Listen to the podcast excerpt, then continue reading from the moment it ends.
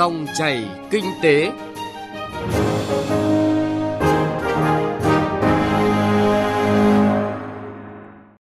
Biên tập viên Thủy Tiên kính chào và cảm ơn quý vị và các bạn đang lắng nghe dòng chảy kinh tế. Trong 20 phút của chương trình ngày hôm nay, thứ sáu ngày 27 tháng 9 năm 2019, chúng tôi sẽ chuyển tới quý vị những nội dung chính sau.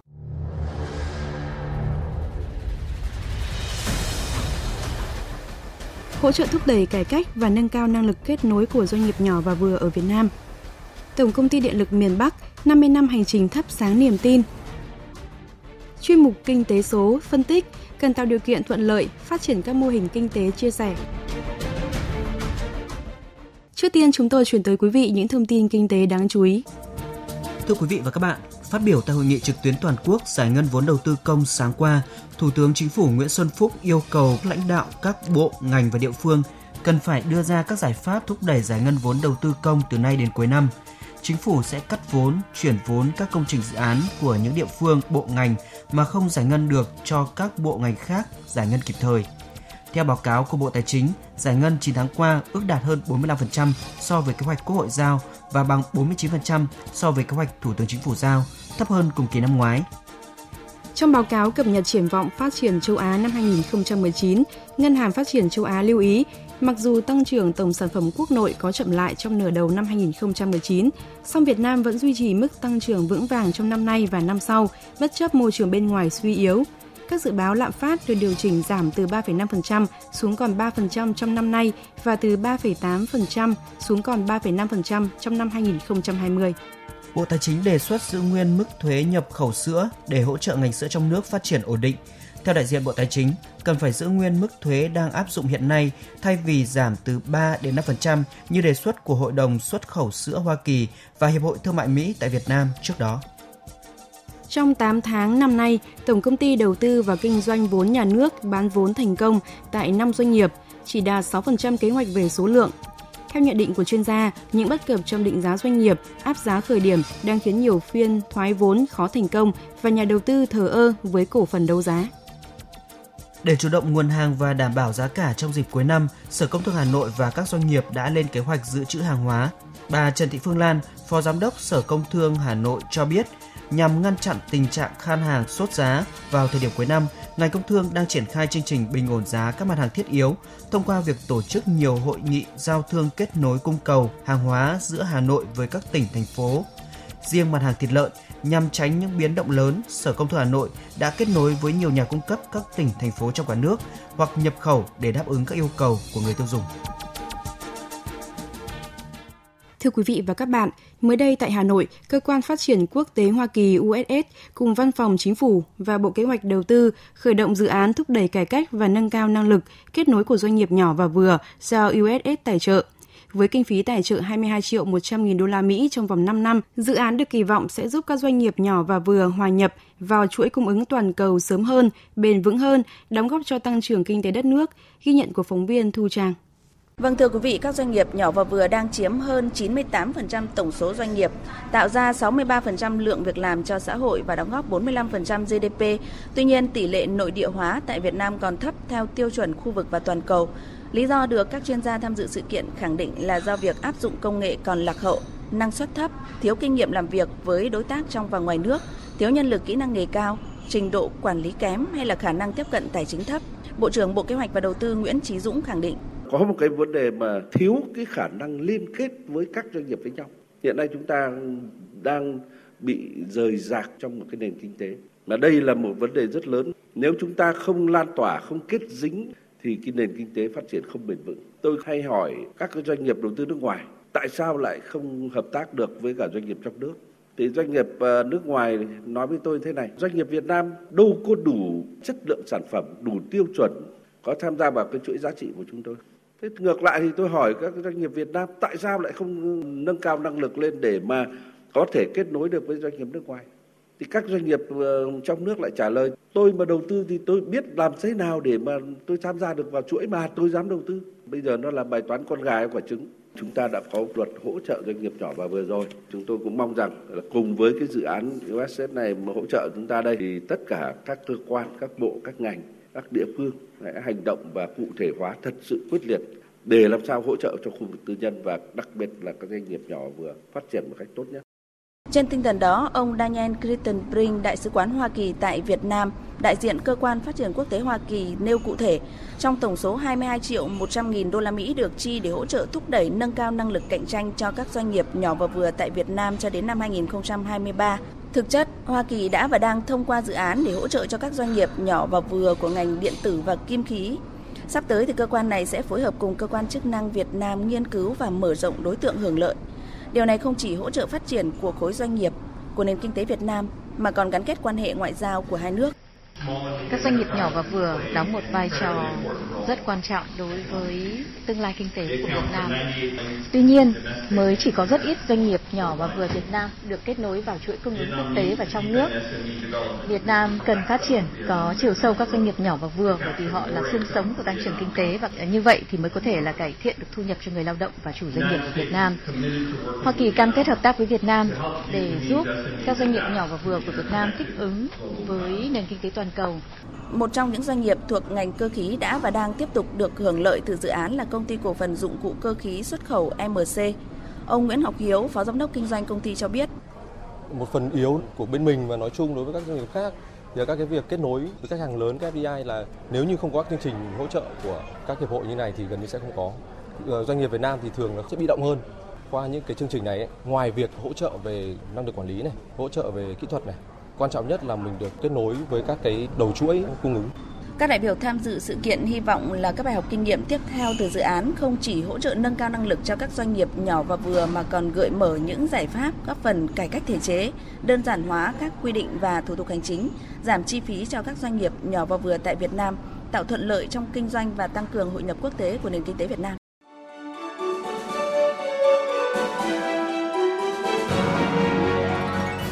Dòng chảy kinh tế, dòng chảy cuộc sống.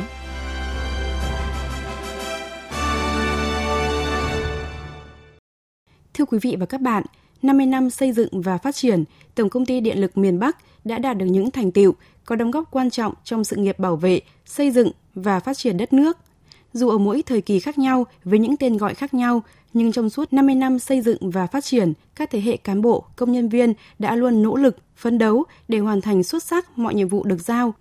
Trong chương trình ngày hôm nay, mời quý vị nghe cuộc trao đổi của phóng viên Bá Toàn với bà Đỗ Nguyệt Ánh, Tổng Giám đốc Tổng Công ty Điện lực miền Bắc về nội dung Tổng Công ty Điện lực miền Bắc 50 năm hành trình thắp sáng niềm tin. Thưa bà, chặng đường 50 năm xây dựng và phát triển, Tổng Công ty Điện lực miền Bắc đã khẳng định được vai trò cũng như là tầm quan trọng của mình Vậy bà có thể chia sẻ quá trình hình thành và phát triển của Tổng công ty Điện lực miền Bắc? À, đến ngày 6 tháng 10 năm nay thì à, Tổng công ty miền Bắc kỷ niệm ngày thành lập 50 năm.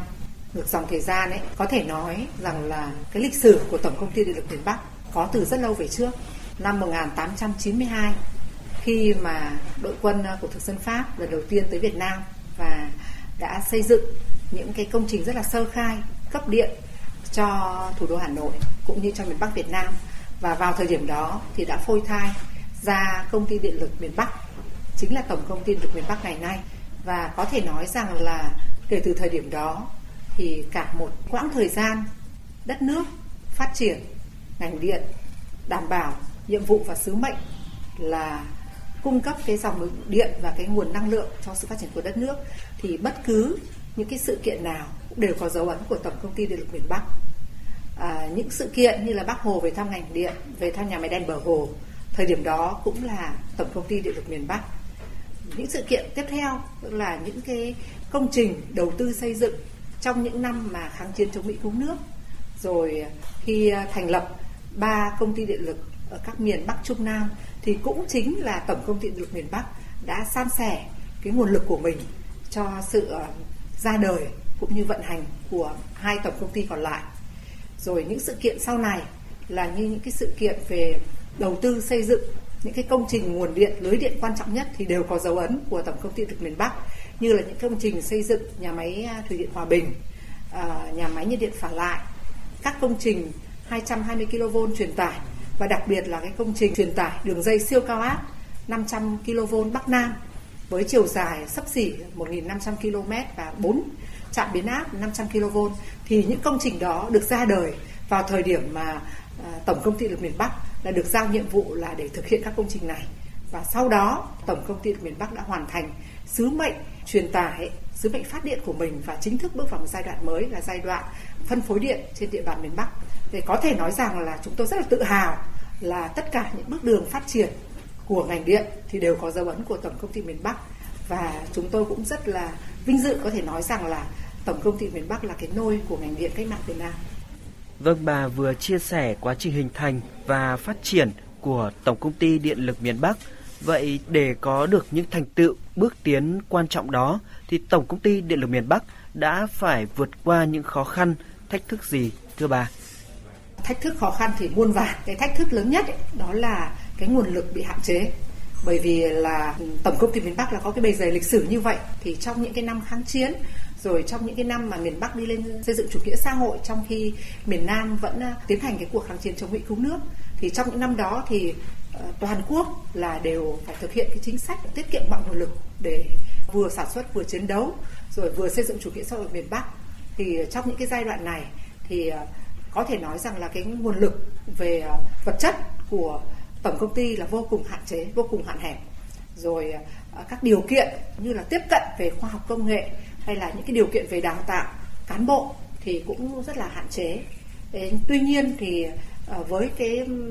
truyền thống của mình, với sự giúp đỡ, với sự chỉ đạo rất là sát sao của đảng, nhà nước và chính phủ, cũng như cái sự cố gắng nỗ lực không ngừng vươn lên với cái tinh thần là vì dòng điện cho tổ quốc thì ờ, cán bộ công nhân viên của tổng công ty miền Bắc đã vượt qua những cái khó khăn đó và đã hoàn thành xuất sắc nhiệm vụ và sứ mệnh mà nhà nước đã giao. Vâng, vậy đâu là những yếu tố để Tổng công ty Điện lực miền Bắc đạt được những thành tựu như ngày hôm nay ạ? Tôi nghĩ rằng cái yếu tố quan trọng nhất đó là tính truyền thống. Tất cả chúng tôi, những người cán bộ công nhân viên của Tổng công ty miền Bắc ngày hôm nay, chúng tôi rất tự hào về truyền thống của chúng tôi. Vì là một cái đơn vị mà ra đời đầu tiên và gánh trên vai cái nhiệm vụ cũng như cái sứ mệnh mà Đảng và Chính phủ tin tưởng thì chúng tôi nghĩ rằng là cái sức mạnh nội lực của chúng tôi là cần phải phát huy hết sức mình để có thể mà xứng đáng với cái sự kỳ vọng và để có thể xứng đáng được với cái nhiệm vụ to lớn mà được giao phó. Vâng, bà có thể chia sẻ những mục tiêu của Tổng công ty Điện lực miền Bắc trong giai đoạn tới. Mục tiêu mà chúng tôi đặt ra ấy, thì phải ờ, vượt lên trên chính bản thân mình. Bởi vì là ờ, vì hiện nay Tổng công ty Điện miền Bắc là hoạt động trên một cái bình diện là thị trường độc quyền tự nhiên Thế do đó thì hiện nay cũng rất là khó để so sánh được với các đối thủ ở trên địa bàn. Thế tuy nhiên, nếu mà nhìn nhận so với các ờ, đơn vị cùng kinh doanh phân phối điện trong khu vực và trên thế giới, thì chúng tôi cũng thấy rằng là cái khoảng cách thì vẫn còn có những khoảng cách tương đối và có rất nhiều những cái giải pháp, rất nhiều những cái chỉ tiêu mà chúng tôi cần phải thực hiện để đảm bảo làm sao mà rút ngắn cái khoảng cách giữa tổng công ty miền Bắc, giữa ngành điện Việt Nam với các nước trong khu vực và trên thế giới. Thì ờ, chúng tôi có đặt ra hệ thống các chỉ tiêu trong cái lĩnh vực mà quản trị, trong lĩnh vực sản xuất kinh doanh, trong lĩnh vực ờ, quản lý ờ, kỹ thuật, trong lĩnh vực dịch vụ khách hàng. Và cái mục tiêu lớn nhất của chúng tôi, tức là chúng tôi đo lường mọi thứ bằng chỉ tiêu năng suất lao động và độ hài lòng của khách hàng và chúng tôi hiện nay đang xây dựng phấn đấu trở thành một cái doanh nghiệp mà có năng suất lao động là tương đương với các nước trong khu vực và độ hài lòng của khách hàng đạt ở điểm giỏi, tức là trên 8 điểm. Vâng, trân trọng cảm ơn bà với những chia sẻ vừa rồi. Quý vị và các bạn vừa nghe phóng viên Đài Tiếng Nói Việt Nam phỏng vấn bà Đỗ Nguyệt Ánh, Tổng Giám đốc Tổng Công ty Điện lực miền Bắc về nội dung Tổng Công ty Điện lực miền Bắc 50 năm hành trình thắp sáng niềm tin. Tiếp theo dòng chảy kinh tế ngày hôm nay là thời lượng của Kinh tế số.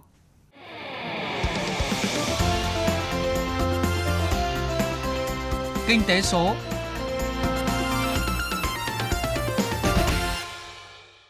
Thưa quý vị và các bạn, trong những năm gần đây, dưới tác động của cuộc cách mạng công nghiệp lần thứ tư, việc ứng dụng công nghệ vào các lĩnh vực đời sống trở thành xu hướng phát triển tất yếu của xã hội. Sự ra đời của hàng loạt mô hình kinh tế mới dựa trên nền tảng kỹ thuật số như kinh tế chia sẻ được kỳ vọng sẽ đem đến cho Việt Nam rất nhiều cơ hội, mang lại những đóng góp quan trọng cho kinh tế của đất nước –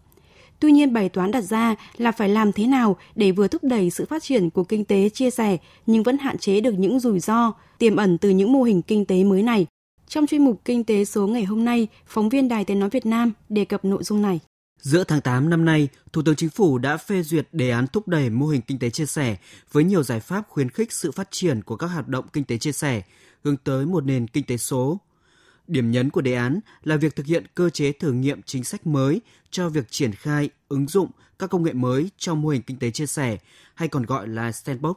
một cơ chế pháp lý cho phép các doanh nghiệp công nghệ thử nghiệm các ý tưởng kinh doanh liên quan đến công nghệ trong điều kiện quy định pháp lý hiện tại chưa kịp điều chỉnh các loại hình kinh doanh mới chưa có tiền lệ.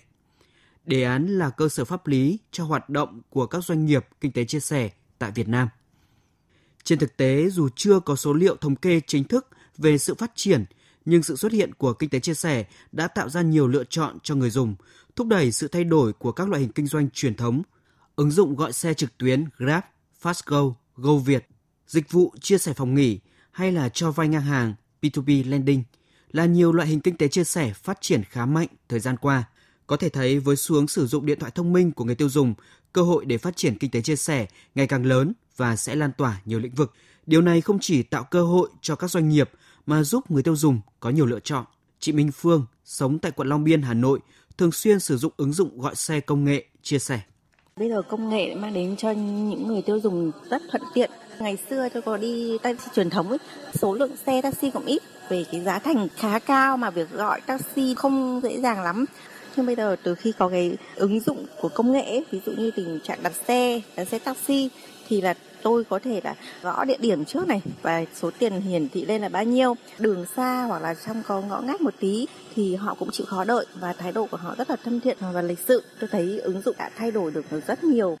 Tận dụng sự ưu việt của công nghệ trong cách mạng công nghiệp lần thứ tư, kinh tế chia sẻ có lợi thế hơn hẳn các mô hình kinh tế truyền thống nhờ khả năng nhanh chóng tiếp cận số lượng lớn khách hàng thông qua các nền tảng số. Mô hình này mang đến nhiều lựa chọn hơn cho khách hàng và giá cũng rẻ hơn nhờ tiết kiệm được chi phí giao dịch. Ông Ngô Vĩnh Bạch Dương, Viện Nhà nước và Pháp luật nhìn nhận. Kinh tế chia sẻ thực ra nó là cái nhu cầu khách quan, sử dụng các cái nguồn lực nhàn rỗi. Thế nhưng mà chỉ trở thành một cái hiện tượng toàn cầu thì khi mà nó có công nghệ web 2.0 và những cái nhà cung cấp dịch vụ nền tảng đấy, người ta có thể tập hợp được dữ liệu của những cái người có nhu cầu chia sẻ cái tài sản của mình, đưa đến cho người có nhu cầu. Những người mà có tài sản nhàn rỗi thì người ta có thể thu được các hoa lợi từ cái tài sản của mình. Thế đấy, điều này nó tạo ra những cái giá trị gia tăng cho xã hội là một cái nhu cầu khách quan, không thể đảo được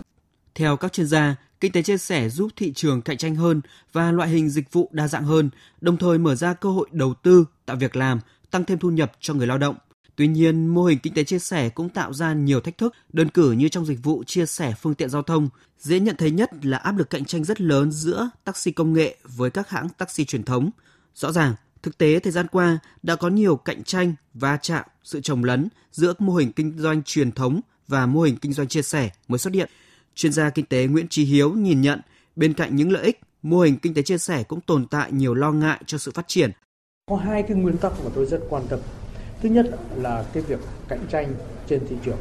Một cái thị trường có tính cạnh tranh phải là cái thị trường mà trong đó tất cả những cái thành phần tham dự vào cái thị trường đó phải được cạnh tranh một cách bình đẳng, được hưởng những cái quyền lợi ngang nhau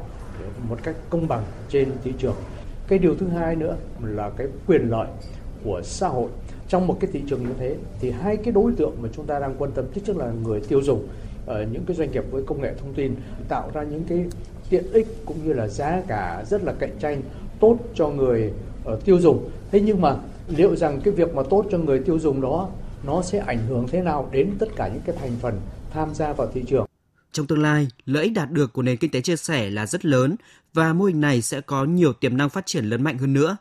Theo các chuyên gia, vấn đề quan trọng là làm thế nào để khai thác tối đa điểm mạnh của mô hình kinh tế chia sẻ. Cơ quan quản lý nhà nước cần thay đổi tư duy và cách thức quản lý phù hợp với xu thế mới của cuộc cách mạng công nghiệp lần thứ tư, hệ thống pháp luật vừa đảm bảo môi trường thuận lợi cho kinh tế chia sẻ phát triển, vừa tạo ra môi trường cạnh tranh bình đẳng giữa nền kinh tế này với mô hình kinh doanh dịch vụ truyền thống. Thưa quý vị, chuyên mục Kinh tế số cũng đã kết thúc dòng chảy kinh tế ngày hôm nay. Chương trình do biên tập viên Bá Toàn và nhóm phóng viên kinh tế thực hiện. Cảm ơn quý vị và các bạn đã quan tâm theo dõi. Biên tập viên Thủy Tiên xin chào và hẹn gặp lại quý vị